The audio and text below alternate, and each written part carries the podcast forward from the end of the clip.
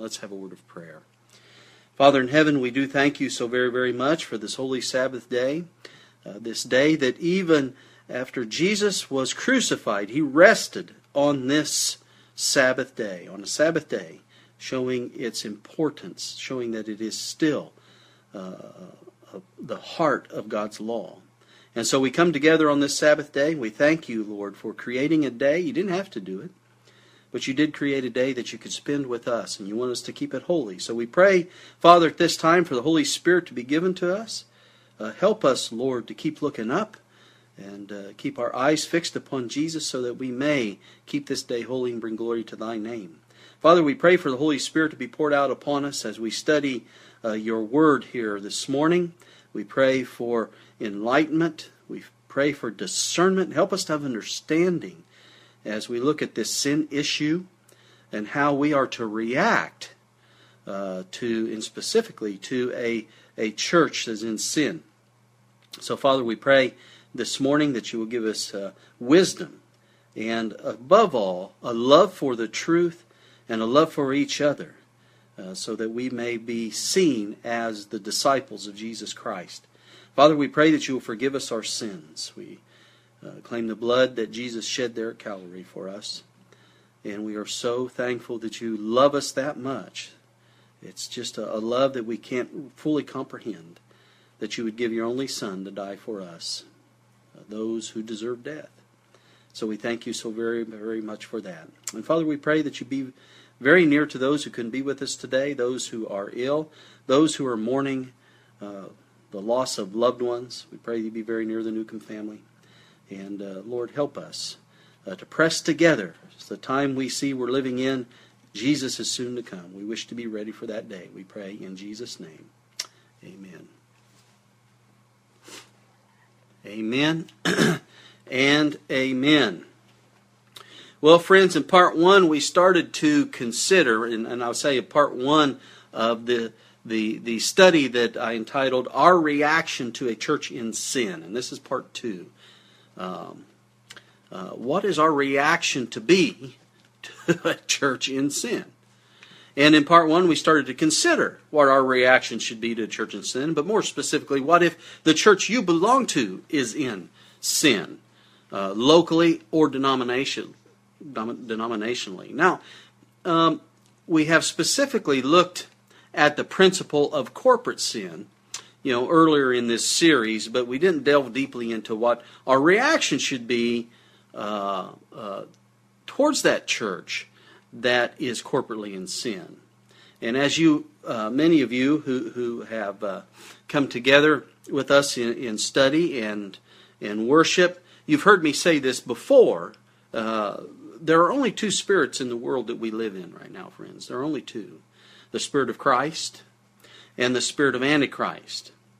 And so, with only two spirits, there are only two churches. And we studied that out in our, our series about uh, uh, who and what the church is. Now, the Bible declares that God has one church, we found the original church, the, the eternal church, of which Jesus is the head. It also defines the church of Antichrist, which originated with sin, and the Bible says that's a temporary church. Its time is short compared to eternity, and uh, we are living in a day where it's shorter than ever, so we need to be prepared. But who is the head of that Antichrist church? Well, the head is Satan. And so you know, there's only two spirits in this world, we're talking about the sin issue. It's a battle that's waging between the forces of good and the forces of evil. You know, Jesus said in John chapter 3, verses 20 and 21, He said, For everyone that doeth evil, now notice this, because this, this goes clear back to the Garden of Eden. Remember in Genesis 3.15, God said He's going to put enmity between that serpent and the woman, right? And here Jesus says, For everyone that doeth evil hateth the light, neither cometh to the light, lest his deeds should be reproved. Now, I want you to think deeply about this as we talk about this subject today. Why do they hate the light? Because the light reproves their evil. Verse 21 But he that doeth truth, what's he do? Jesus said, He comes to the light, that his deeds may be made manifest, that they are wrought in God. And so we have the conflict of the ages between Christ and Satan. And, and when righteousness, by its very presence, and if you study the Gospels and you see the life of Jesus, you saw this in his reaction uh, to the church at that time, and specifically their reaction to him just by his life. Okay? So, when righteousness, by its very presence, exposes unrighteousness, that's what it does. Just by being there, it exposes it. Or, let's say the righteous, those who are in obedience to God and His commandments, they point out sin. Well, friends, there is a great conflict then between the two churches that will be seen. This is what Jesus was saying in John 3 there. And, and there will be a conflict between those churches and their members, for everyone that doeth evil, remember, Jesus said, hateth the light.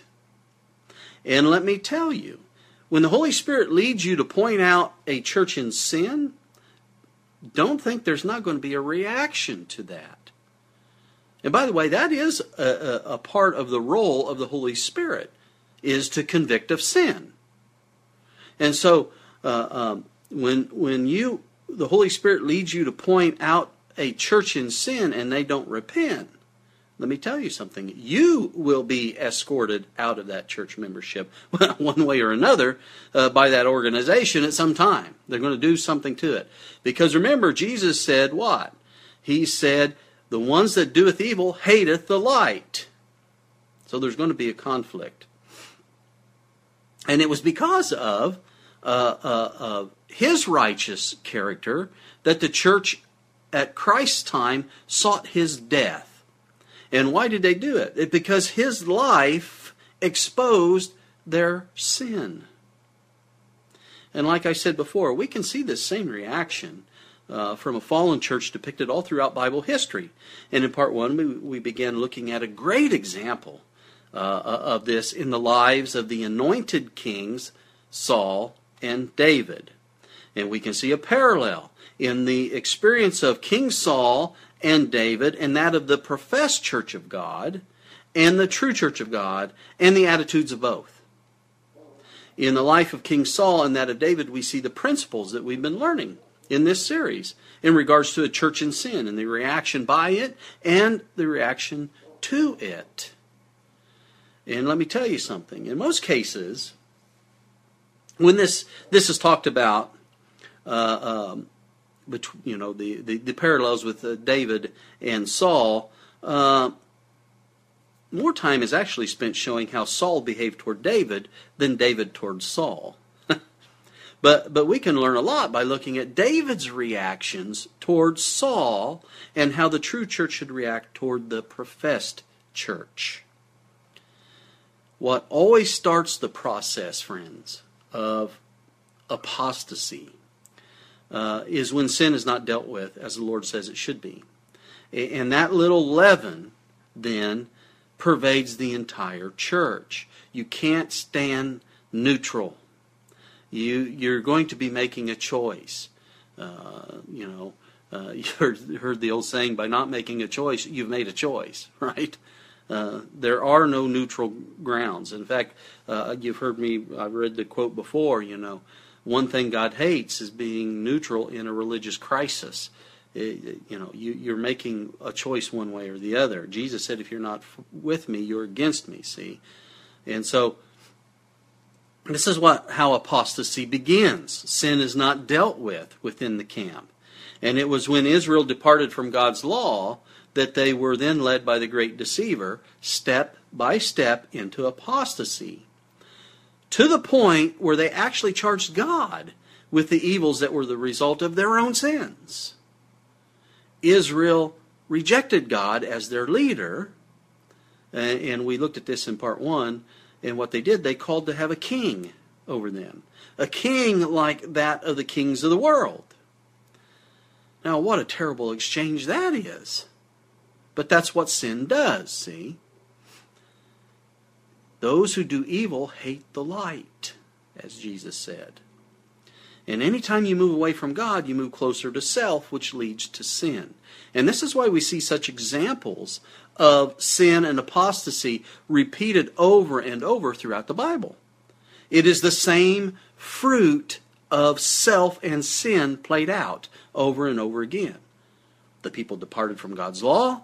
They then sinned more and more. Then they blamed God for their sins and, and the, actually the results of their sins and wanted a new king, not a heavenly king.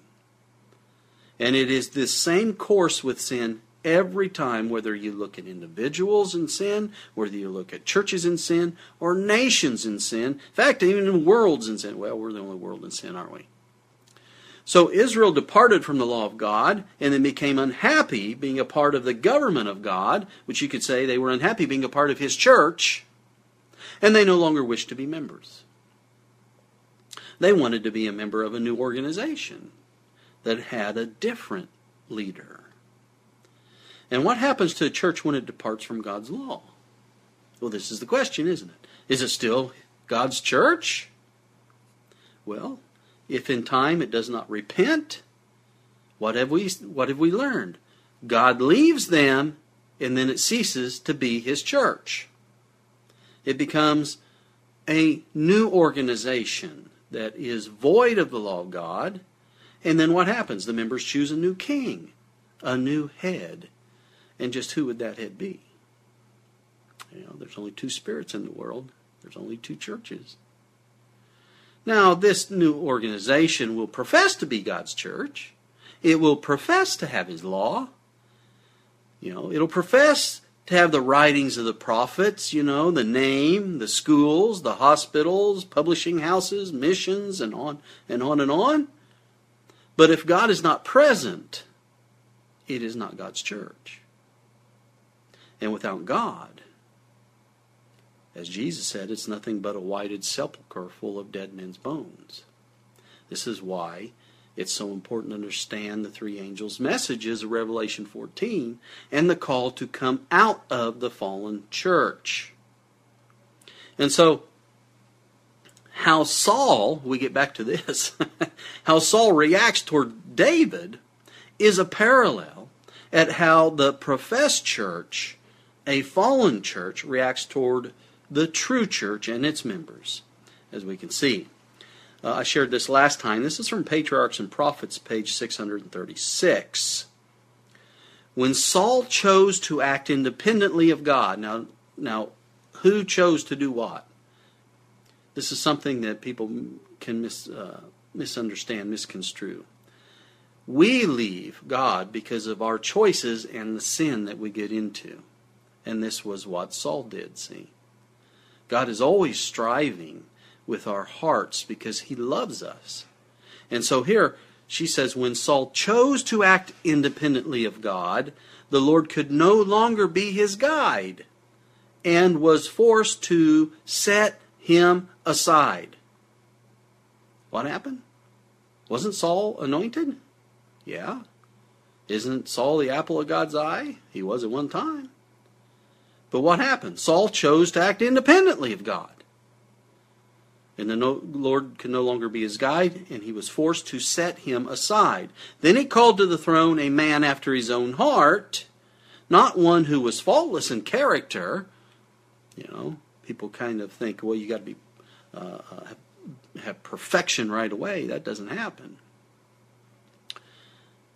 He says she says here that he called to the throne the man after his own heart, not one who was faultless in character. Praise God for that. It gives us hope, doesn't it, friends? But who, instead of trusting to himself, would rely upon God and be guided by his Spirit, who, when he sinned, would submit to reproof and correction.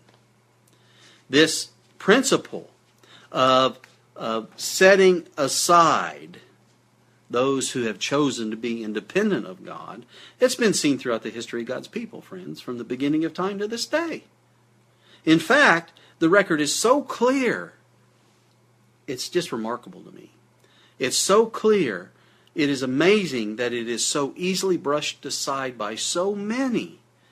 But that just shows, you know, the um, infatuating power of sin and self deception. Let's look at this again, this principle. From the book The Upward Look, page 131. The Lord Jesus will always have a chosen people to serve him. When the Jewish people rejected Christ, what happened? Did God reject them first? No. When the Jewish people rejected Christ, the Prince of Life, he took from them the kingdom of God and gave it unto the Gentiles. Notice what she says God will continue to work on this principle with every branch of his work. Every means every, doesn't it? Notice this. She says, When a church proves unfaithful to the word of the Lord, whatever their position may be, that's a strong statement right there whatever their position may be. God is no respecter of persons, friends. However high and sacred their calling, the Lord can no longer work with them. Why? Because they have proved unfaithful to the word of the Lord. Notice this. She says, Others then are then chosen to bear important responsibilities. But if these in turn do not purify their lives from every wrong action, if they do not establish pure and holy principles in all their borders, then the Lord will grievously afflict them, afflict and humble them, and unless they repent, you see how hard the Lord works on our hearts, friends. He wants to bring us to repentance, bring us close to Him. Sin and God can't be together, God destroys it.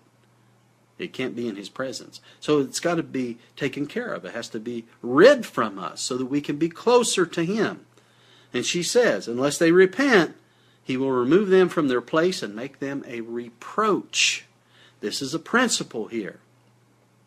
The way the Lord dealt with the apostasy uh, uh of Saul is a lesson for us to learn on how he deals with the apostasy of his professed church. While it's true that the professed church was at one time anointed of God, when it reaches the point of apostasy, it then is no longer the apple of his eye, friends. And for sure, unless there's repentance, as we just read, will never they will never go through to the kingdom. We're talking about sin. Sin will not be in the kingdom of God. And this kind of blind faith of, oh yeah, it's going through no matter what, is not what God requires of us as a people. Let me ask you something. Did Saul go through no matter what he did? No, he did not. But, Pastor, Saul was chosen. He was anointed by God. Surely God could never remove him. The Bible tells us he was set aside, though outwardly Saul appeared to still be the anointed leader of Israel. Friends, can you see the parallel here between the professed church of our time and those who stand on the commandments of God and point out sin? Saul was anointed, and yet he became corrupt. So God set Saul aside and chose another to bear important responsibilities. Let's go to 1 Samuel chapter 16. We want to look at who this other person, the the, the one after God's own heart, who it was. 1 Samuel 16, begin with verse 11. And Samuel said unto Jesse, Are here all thy children? And he said, There remaineth yet the youngest, and behold, he keepeth the sheep. And Samuel said unto Jesse, Send and fetch him, for we will not sit down till he come hither. And he sent and brought him in. Now he was ruddy, and withal a beautiful countenance, and goodly to look to. And the Lord said, Arise, anoint him, for this is he. Then Samuel took the horn of oil, and anointed him in the midst of his brethren. And the Spirit of the Lord came upon David from that day forward. So Samuel rose up and went to Ramah. But the Spirit of the Lord departed from Saul. Notice what happened here. Samuel anointed who? David. What happened? The Spirit of the Lord departed from Saul. It went on to David, departed from Saul. And it says, And an evil spirit from the Lord troubled him. Saul had rejected the Spirit of God, and there was nothing more God could do for him as King of Israel. It was not that the, the, the, the Spirit withdrew from Saul arbitrarily, friends, but rather that Saul rebelled against his guidance and deliberately withdrew himself from the influence of the Spirit. That's what I've been saying. We remove ourselves from God by our choices to disobey. Saul's rejection as king, um, it didn't necessarily imply that his personal probation had closed and that God uh, would refuse to accept him as an individual. He might yet uh, repent personally and be converted. You know, had Saul been willing at this time to relinquish the throne and to live as a private individual, he might have found salvation. But it was clear that he could not use the office of king in harmony with God's will. See? Likewise, in our parallel, probation hasn't closed yet on the professed church. They can still corporately repent and come back into the true church of Christ and have salvation. But as it is right now, and as we'll see in the parallel with the life of David, um, those who are the true must separate from the professed until there is repentance. If there is repentance, see? I get some people say, well, I, I want to, I'm staying in, you know, this fallen church so I can reach these people. Well, that's not what God asks you to do. It's uh, part of the devil's uh, teaching of, you know, a grand exception. I'll get into that in a minute. but to stay within a fallen church, a church in apostasy, endangers your spiritual life and thus your eternal life, friends, and that of your children, that of your families, and, and uh, those who are under your influence. Now, how did Saul behave toward David, the newly anointed of the Lord? Well, his reaction toward David parallels the reaction of the professed church towards the true church. You know, for a long time, Saul was unaware that David had been anointed. So, how did he act toward David during that time? Well, at first, he loved David because of what David did for him. In uh, in this particular case, David played music to soothe Saul's conscience. If You look at 1 Samuel 16, verses 21 to 23. And David came to Saul and stood before him, and he and he loved him greatly, and he became his armor bearer. And this is talking about Saul loved David. And Saul sent to Jesse, saying, Let David, I pray thee, stand before me, for he hath found favor in my sight. And it came to pass when the evil spirit from God was upon Saul, that David took a harp and played with his hand. So Saul was refreshed and was well, and the evil spirit departed from him. There are many today, beloved, who have left the direct fellowship of the professed church, but who are accepted by the professed church because of what these brethren do for them. I've got something going on there. But that, you know, it's what's in it for me kind of an attitude there are independent ministries and churches that send their tithes and offerings to the professed church, even though they don't fellowship with them. Uh, they send their kids to their schools. They're, they're proselytes to their more, you know, quote, conservative churches. Uh, uh they're members to the meetings of, oh, you know, the famous celebrity ministers, you know, just on and on. You see, they believe that once anointed of the Lord, you know, always anointed, you see. And uh, I often refer to this as the grand exception because they believe that God is so loving towards the church that He had anointed that He will ignore their sin. And so they're the, they're the, the exception. Uh, but you can't find God giving any exception to sin anywhere in the Bible, friends. You can't find it. In fact, I'll tell you this, and I want to say this reverently, but I'm very serious. If you find it somewhere in the Bible, this grand exception, I would no longer believe that God is who he says he is. God could have overlooked Satan's original sin then, you see. The first grand exception, you could say. And Jesus would not have had to die. But you'll not find this taught anywhere in God's Word. You know how I know? How I can be so confident of that? All we have to do is look at the cross at Calvary, friends. Jesus did die. There is no grand exception for sin by any individual, by a church or a nation, or a world for that matter. This kind of thinking and teaching only confuses people about the principles of God and how we are to deal with sin. It's a grand deception. But that doesn't hurt the professed church, you see, because they don't care much about sin. But it does hurt those who are deceived into thinking the professed church is the true church because they'll they will be held to the sins of that church to whom they belong, that corporate sin. It actually encourages compromise with sin. And, and in all actuality, uh, it does away with any need to call people out of apostasy.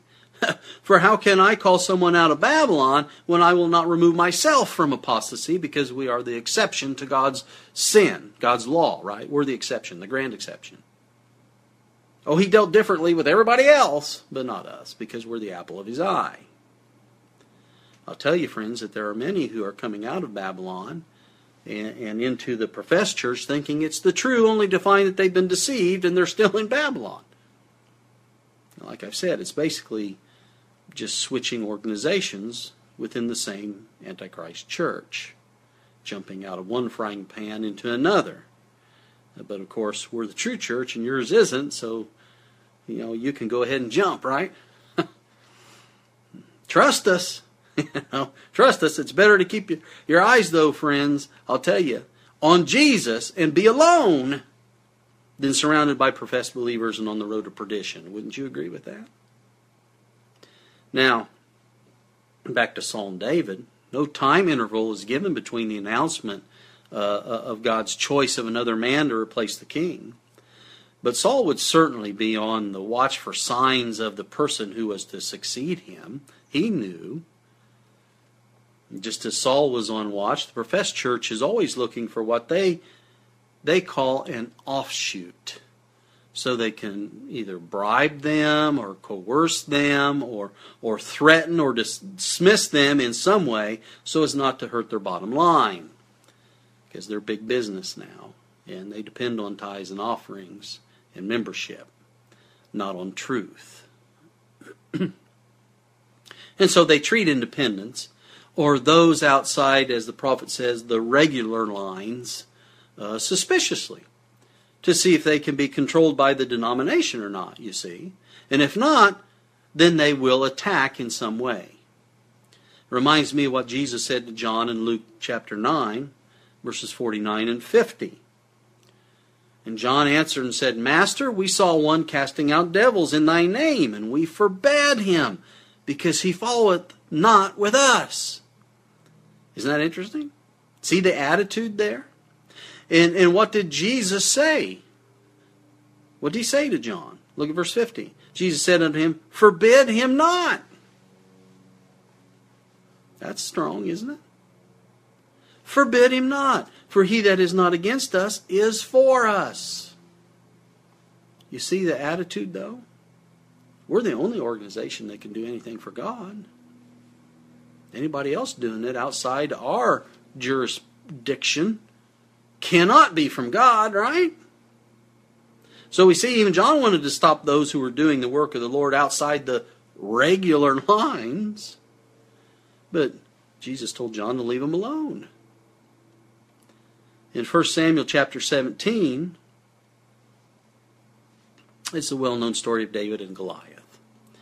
And this is where we begin to see the dividing line between the professed church and the true church coming out. The Philistines had arrayed their army on one mountain, and Israel were on another mountain across from them. Um, it was a good distance, really, but they could see each other. Uh, and there was a valley between between them, and this valley was called Elah. There's the Valley of Elah, and it had a ravine that was basically it was a washout stream during rainy seasons. And this is where David got the ammunition for his sling, you see, when he fought Goliath. But before 40 days, Goliath would come out to taunt Israel to send a warrior to fight him. And for 40 days, Israel trembled in fear, refusing the challenge of Goliath. Well, then, you know, David shows up. His uh, father had sent David to uh, check up on his brothers who were arrayed there in the, the armies of Israel and to send them some food. And, and so David shows up to check on his brothers. And it's about mid morning when he comes in, and Goliath has come out again to challenge Israel. Now remember, Saul knows that someone is to succeed him as king, but he doesn't know who. But he's keeping a watchful eye open. Saul, you know, he, he should have had faith in God and destroyed the enemy of the Lord. But remember we, what we read in Patriarchs and Prophets, page 608. We read there that Saul had never felt the renewing power of divine grace. So he had fear in his heart, see. Now, what is David's reaction to, to the response of Israel to Goliath? I mean, David hears the taunting from Goliath, he hears the grumbling of the men of Israel, and sees their fear. And he's not full of fear, but instead his spirit is moved within him. His response is from one who is filled with the Holy Spirit, you see, not from one who only professes to have God's interests at heart. Look at verse 26. 1 Samuel 17, verse 26. David spake to the men that stood by him, saying, What shall be done to the man that killeth this Philistine and taketh away the reproach from Israel? For who is this uncircumcised Philistine that he should defy the armies of the living God? You know, friends, history history shows us that it is the professed church that trembles during a religious emergency, and it is the true church that always takes a faithful stand against unrighteousness. And here we see the parallel with what, how Saul's reaction was towards Goliath and David's reaction towards Goliath. David could scarcely hide his contempt for such a, a, a braggart as Goliath. I mean, even his brothers were reproaching David, and that didn't deter him. He heard the story of Goliath from many of the men there in the camp, and he spoke so earnestly about standing for God that the news was soon, you know, brought before the king. Now, how does Saul react towards David? Does he tell David to stand down? Does he say, is he disinterested in anything David has to say? Um, or does he encourage David to go fight his battle for him? See? well, look at 1 Samuel 17, verse 32. And David said to Saul, Let no man's heart fail because of him. Thy servant will go and fight with this Philistine. Here's this young man who has more courage than all of Israel that's there, and even the king. Because he's filled with the Holy Spirit. And it's a battle that the Lord would have us fight. You see? So Saul actually, uh, actually, you stay this out. Saul strove to keep David from his purpose in fighting Goliath. Now, isn't that a powerful parallel between the professed church and the true church? The professed church will go to great lengths, friends, to keep the true church from their purpose in following God and keeping His commandments. History attests to it. So here we see a dividing line between the two anointed. One is full of fear and having no faith in God, but he puts on the appearance as the champion of the Lord, all the while avoiding conflict with God's enemies. The other anointed is full of faith in God, says to the Lord and the professed king, Here am I, send me. I will fight this Philistine. Not in a braggadocious way, but full of the Holy Spirit. David was as, as uh, uh, um, courageous as Saul was cowardly. Patriarchs and Prophets, page 645 speaking of David, says he was fired with zeal to preserve the honor of the living God and the credit of his people. This is how the true church, friends, You, you look through all Bible history. This is how the true church always reacts when it comes to the honor of God. Now, I find another interesting parallel in this particular story when it comes to Saul's armor. Remember, Saul told David to use the king's armor. Remember that? Put, put on my armor. Now, David was familiar with it because he had been Saul's armor bearer. You know, so Saul says, put, put on the king's armor. Now, think about this. The armor was made by man to protect the king in battle, right? Spiritually, it represents the attempts of man to protect the church against the enemies of God. What kind of man made armor is used today to protect the professed church? Think about this.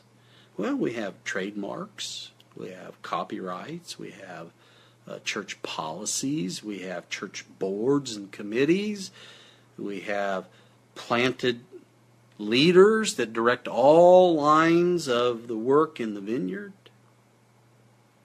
Ellen White referred to it as kingly power.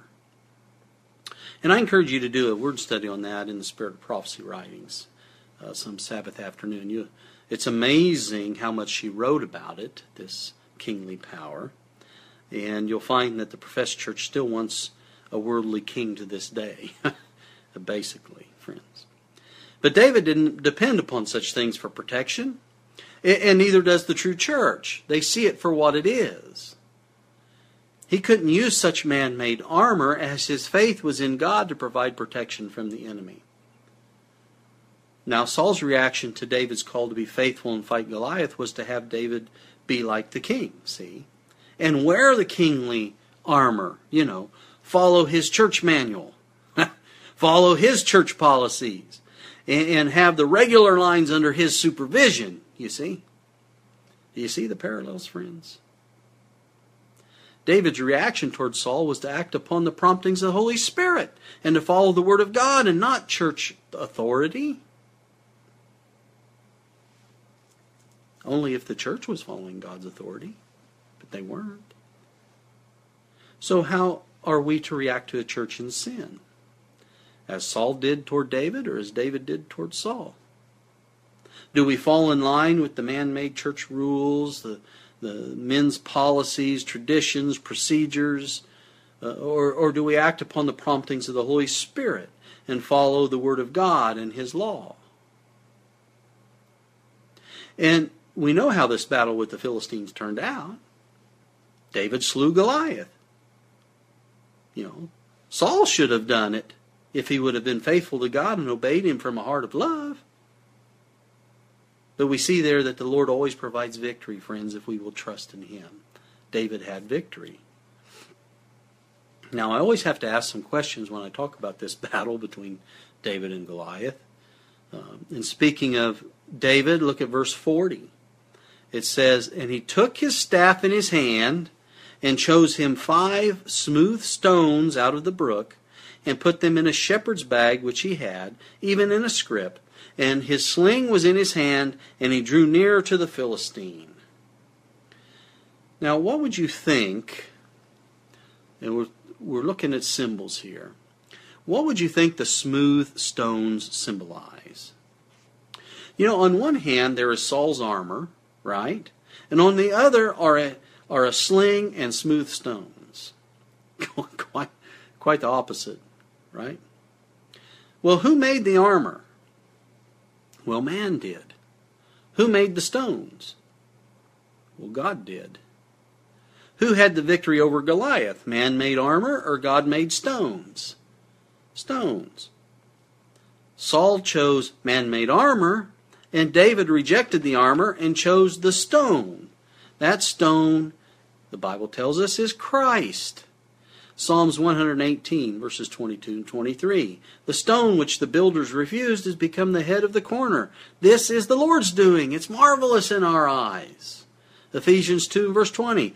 And are built upon the foundation of the apostles and prophets, Jesus Christ Himself being the chief corner stone. One more question. And a lot of people contemplate that. this question Why did David choose five stones, and not just one? Some think this showed some doubt by David in God's ability to protect him. But I think it shows how prepared David always was for, for what may be ahead. David spent days and nights in the wilderness protecting flocks of sheep. And he learned that sometimes there's more than one enemy. You need to be prepared. You see, David was full of faith. He wasn't. Uh, he didn't have any presumption. Oh, I'm just going to take one stone because the Lord will give me victory. He wasn't presuming that. He was acting in faith, but he was doing all that he could do, you see. His faith helped him to be fully prepared, or as prepared as he could be, uh, for what lay ahead of him. And the Lord wants us to use the principles that He has shared in His Word to prepare ourselves, friends, for the battles that may lie ahead for us. Now, it's true that the Bible speaks about four other giants uh, from the area of Gath, uh, one of which for sure was Goliath's brother. And the legend is that, that David took five stones, one for each of the giants, you know, but that, that's kind of presumptuous, don't you think? But still, you know, it may be true, it may not. We really don't know. But having faith in God will help us to gain experience during the tests of faith that will cause us to be more and more prepared for the next test. Now, another parallel we see in this experience is that the true church will always fight the battle of the Lord. They love God with their entire heart. They have the Holy Spirit living within them. They will always fight the battle of the Lord, whether it's just one person, whether it's a small group, or an entire denomination. Like Saul, the professed church will not fight the battles of the Lord, though they will always profess their willingness to do it. In actuality, you look at history, most times the professed church will fight against the true church who's fighting the battle of the Lord. This is why uh, you know we see in recent history you know trademark and copyright lawsuits from the professed church against the truth. Now, when David defeated Goliath in the name of the Lord, Saul then suspected that David was his replacement. And so, how did Saul now react towards David? And more importantly, as we're looking at, how did David react towards Saul? How is the true church to react toward the professed church? What is our reaction to be to a church in sin, right? have you ever heard the expression? I'm sure you have. Uh, keep your friends close and your enemies closer. Have you heard that expression? You know, that's how Saul now looked at David. After killing Goliath, Saul kept David very near to him to keep an eye on him something else pretty interesting. He also thought that God's protection of David would kind of rub off on him for being in such close association with him. Look at Patriarchs and Prophets, page 649. It says, David was prudent and faithful, and it was evident that the blessing of God was upon him, was with him. It was evident, okay? People could see it. Saul at times realized his own unfitness for the government of Israel, and he felt that the kingdom would be more secure if there could be connected with him one who received instruction from the Lord. Saul hoped also that his connection with David, notice this, would be a safeguard to himself. Since David was favored and shielded by the Lord, his presence might be a protection to Saul when he went out with him to war boy, I could do I could speak for an hour just on that. Just on the the differences in these attitudes. This attitude, I did a, a message one time called God in a Box. Saul's actual attitude about who God is is as the Philistines. Same attitude. God is some magical power that we have in a box that we pull out when we need to battle you know, our enemies and he'll give us victory and then we put him back in the box and there's no relationship there whatsoever. It's looked at as the world sees God as, you know, a magician, as a, a, a some kind of, you know, incredible power that we can wield. David has a relationship with God. And because David loves God and obeys God, God protects David because God loves David. he's not shown favorites. He's he's been given permission by David to act more in David's uh, behalf, you see. And so it didn't take long for the king, Saul, to try to destroy the one God had chosen to take his place. God worked, as you read through, God worked mighty victories through David, and the people of Israel saw him as a mighty warrior for the Lord. Songs were sung about David. Look at 1 Samuel chapter 18, verses 6 to 9. And it came to pass as they came as they came, when David was returned from the slaughter of the Philistine, that the women came out of all cities of Israel, singing and dancing to meet King Saul with tabrets, with joy, with instruments of music.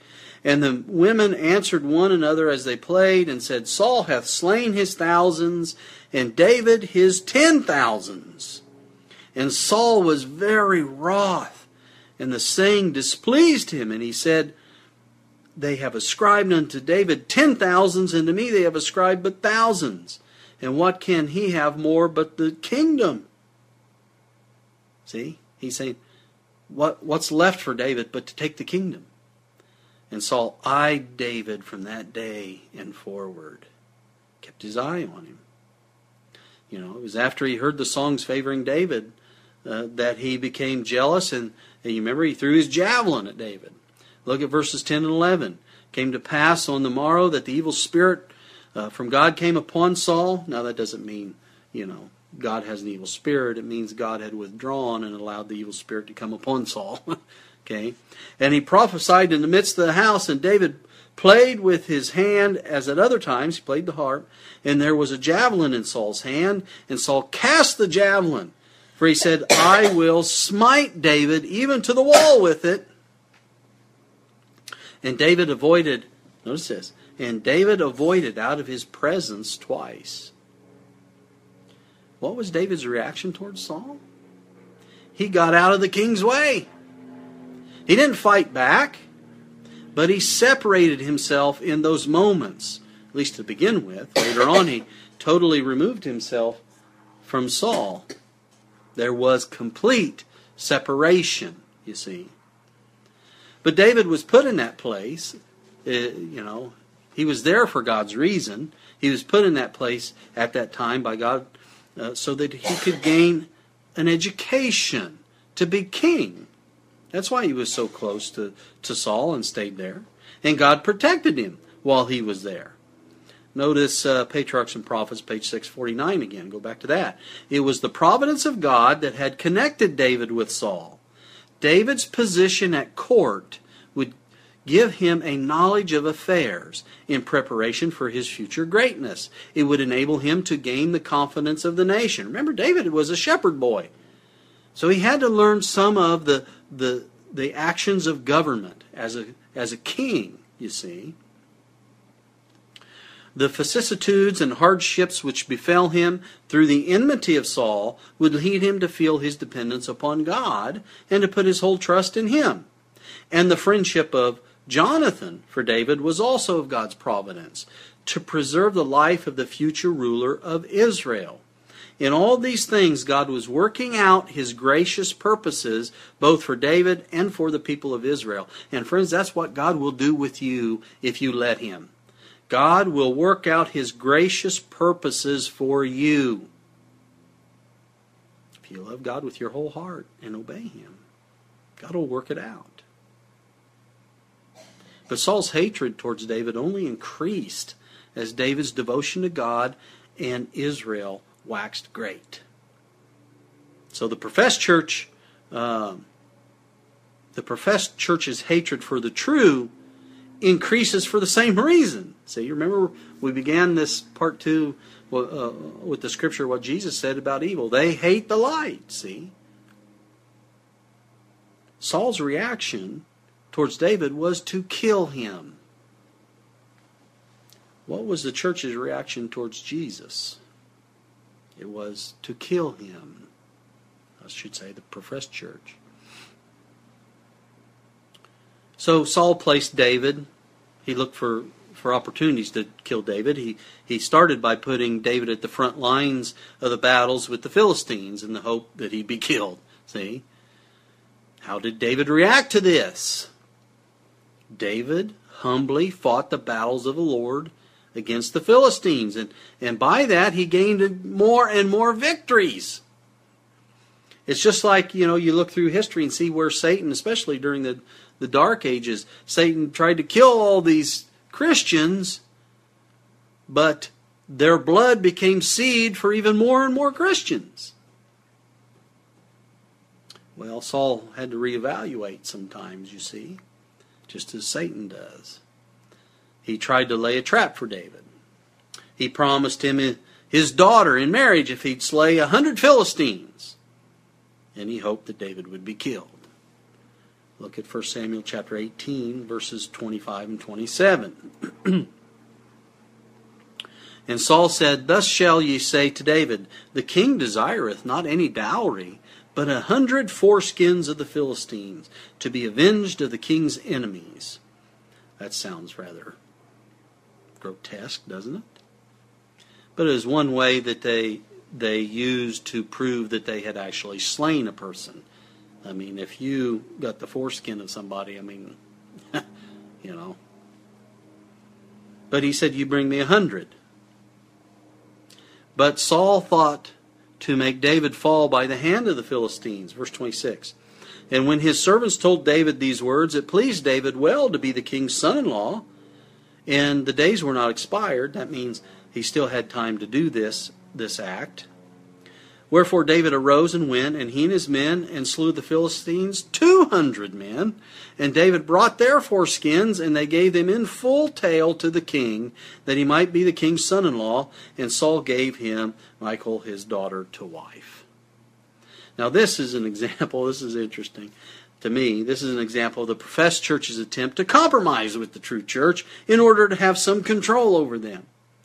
Like allowing the the true church to use the name, oh, Seventh day Adventist. But only on conditions, right? Only if it conforms to their particular guidelines. So you see, they have a they have control. You see. So Saul gave his daughter, and he he could have some control over David. See. Also notice that David provided twice as many of the foreskins as was asked. The true church always goes the extra mile, friends. They always go the extra mile. Just as Jesus said, Matthew chapter 5, verses 40 to 42. Remember? He said, If any man will sue thee at the law and take away thy coat, let him have thy cloak also. And whosoever shall compel thee to go a mile, go with him twain. Give to him that asketh thee, and from him that would borrow thee, turn not thou away. It has to do with attitude, a spiritual attitude. But the time came when Saul didn't disguise his hatred toward David anymore and openly wanted him to die. 1 Samuel 19, verse 1. I better get moving here. Uh, 1 Samuel 19, verse 1. And Saul spake to Jonathan his son and to all his servants that they should kill David. That's it now.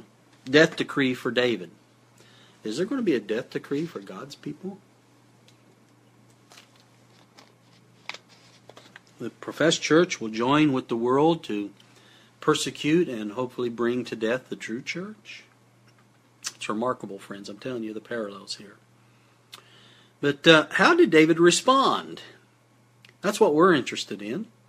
How did David respond to this outward show of hatred? Did he challenge Saul to a duel? You know, they're both the anointed, right? Did he take Saul to court so he could use the name Israel on his church sign and all of his literature? No, he didn't do that. David fled or separated from the king and he sought no he didn't just run out in the wilderness like a chicken with its head cut off he sought instruction from the prophet samuel patriarchs and prophets page 653 the home of Samuel was a peaceful place in contrast with the royal palace. It was here, amid the hills, that the honored servant of the Lord continued his work. A company of seers was with him, and they studied closely the will of God. What did they do? They studied closely the will of God and listened reverently to the words of instruction that fell from the lips of Samuel. Precious were the lessons that David learned from the teacher of Israel. David believed that the troops of Saul would not, notice this, David believed, she says, that the troops of Saul would not be ordered to invade this sacred place, but no place seemed to be sacred to the darkened mind of the desperate king. Notice that. No place seemed to be sacred to the darkened mind of the desperate king. Friends, what, what sin does. Step by step into apostasy went Saul to the point to where he hated the anointed of God, and no place did he hold as sacred. The professed church will reach a point too, friends, in their downward spiral, there where there will be seen by God, or they will be seen by God as worse than all the other apostates before them. This is why there's a second call of the uh, uh, of the second angel's message in Revelation 18. Babylon has fallen. And so it's gotten so much worse. A terrible death spiral while professing to be God's church. But to them, no place seems to be sacred.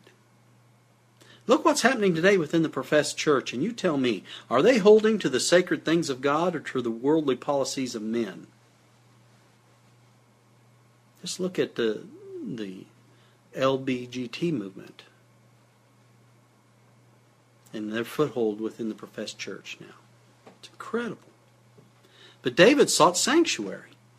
And he sought God's will for him after he separated from the king. And I'll tell you, we can relate in our own experience. When we separated from denomination, we spent many a, a, day and night for weeks in study and prayer seeking God's will, praying that our course was the right one. And the Lord opened our eyes to His truth, and we found that our reaction to the condition of the church um, biblically was correct. Complete separation from sin and apostasy is what you find in the Bible, friends. Our reaction to the former brethren, we also learned, was to be like David's reaction. And as you go through the books of Samuel, you see that David's response was to flee and not retaliate towards the anointed king, even though David himself was also anointed. In all this, David still fought the battles of the Lord for Israel, even while he was separated and he was fleeing. He was separated from the kingdom and yet fought for the Lord. He didn't get mixed up in what all the professed church was doing and wishing he could go back in. No, he continued to fight the Lord's battles.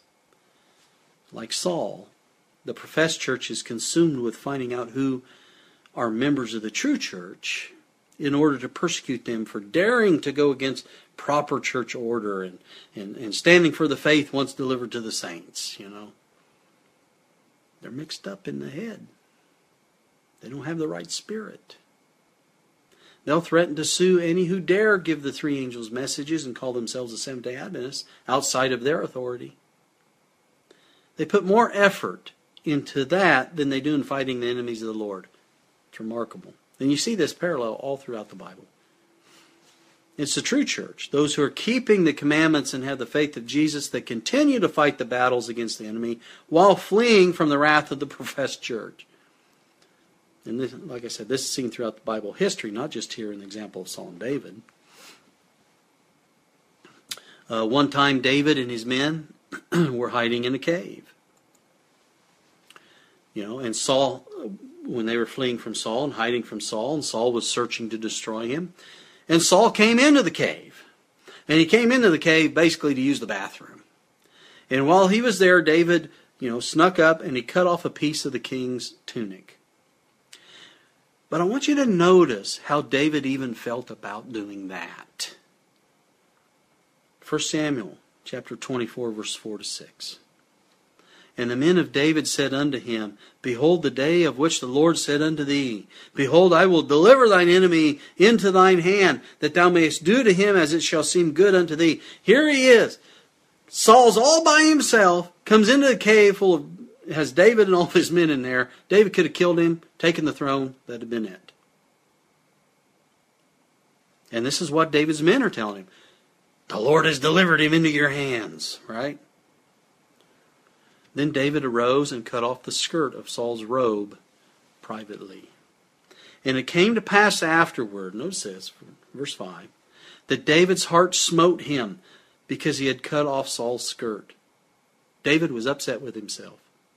And he said unto his men, The Lord forbid that I should do this thing unto my master, the Lord's anointed, to stretch forth mine hand against him, seeing he is the anointed of the Lord. Why?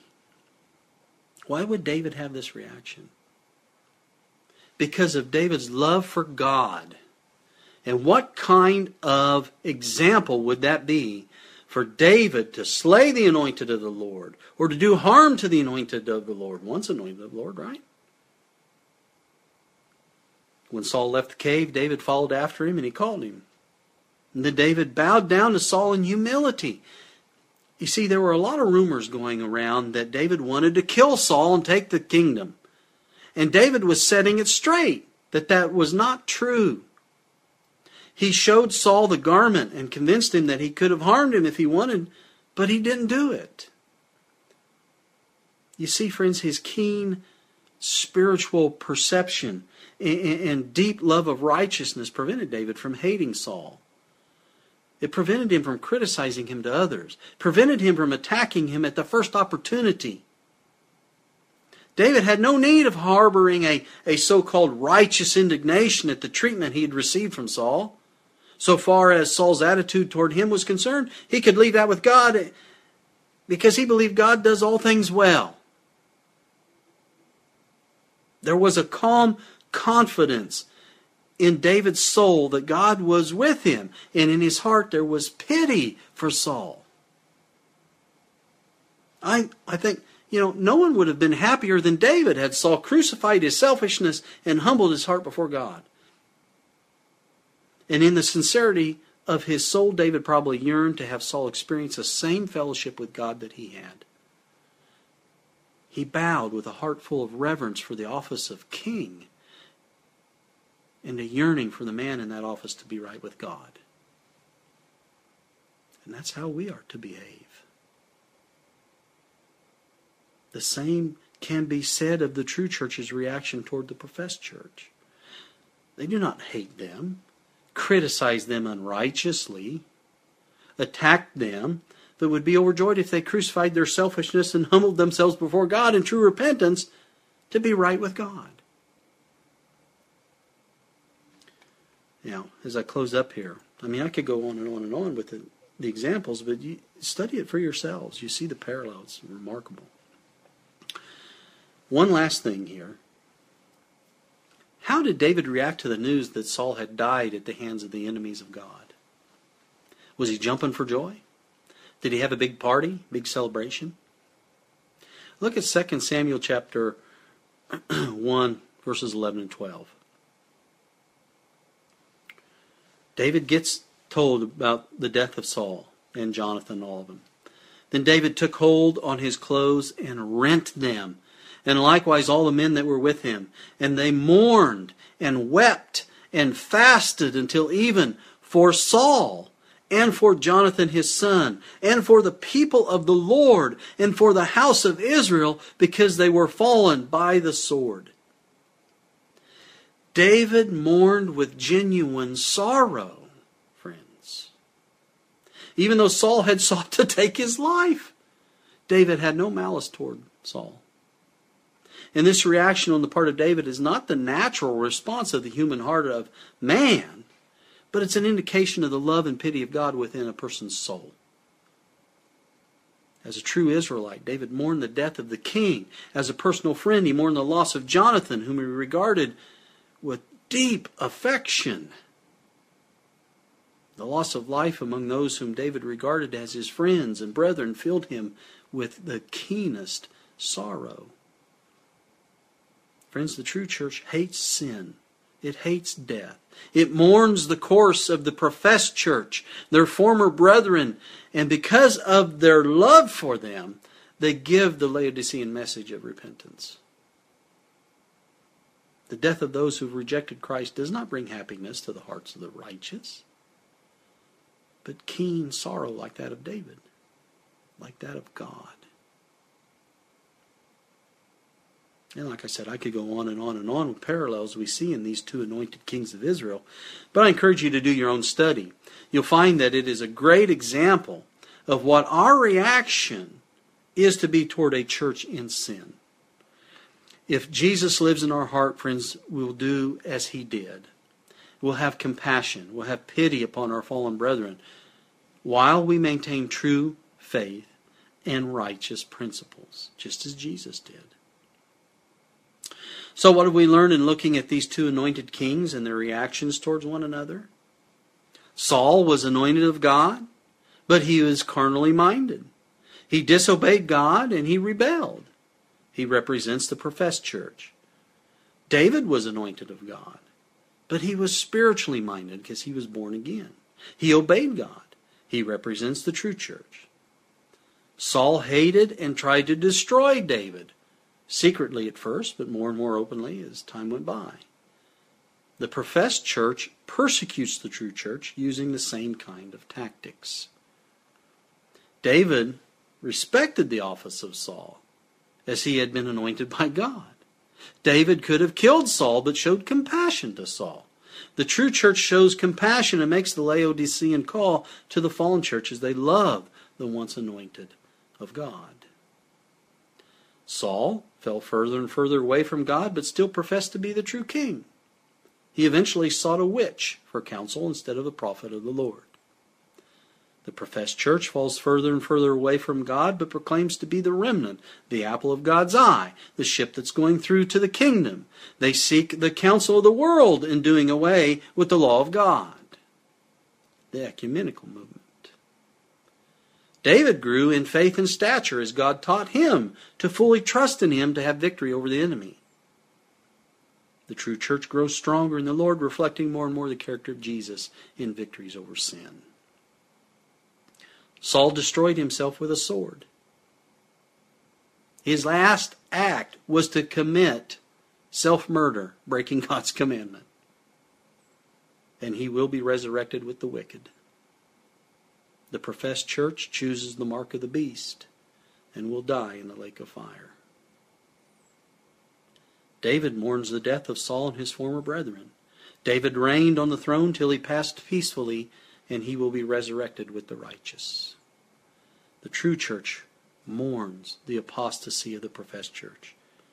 They will have victory over the beast and will reign with Christ forever.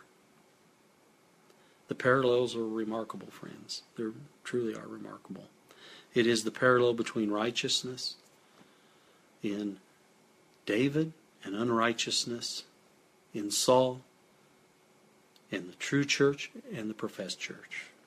And friends, I say, let our reaction parallel the righteous. Amen. Let's pray. Father in heaven, we thank you so very, very much for uh, this holy Sabbath day again. We thank you for uh, your holy word that teaches us so very, very much. And Father, we wish to know how we are to react uh, towards a church in sin. We are always to do as Jesus did. We are to stand upon truth. We are to have compassion in our hearts. And Father, help us to do as Jesus would have us to do. And help us to make the call to come to the cross, to give your whole heart to Jesus so that you may be saved, all before it's too late. Please continue to be with us today. Help us as we study the Word of God that we may be led right and that we may share the truth with others. We thank you so much for Jesus, for hearing this prayer, for we ask it in His name. Amen. Amen and amen. Well,